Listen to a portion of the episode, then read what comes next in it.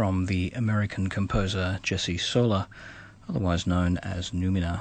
The piece was Ocean Eyes, Deeper, from the recording Evolving Visions. Appropriate sounds to begin this 540th broadcast of Ultima Thule, ambience through till midnight from the storm-tossed Sydney studios of 2MBS FM 102.5 and in Adelaide 99.9 5MBS. I'm George Cruikshank, and this is music from Steve Roach, Byron Metcalf, and Mark Seelig.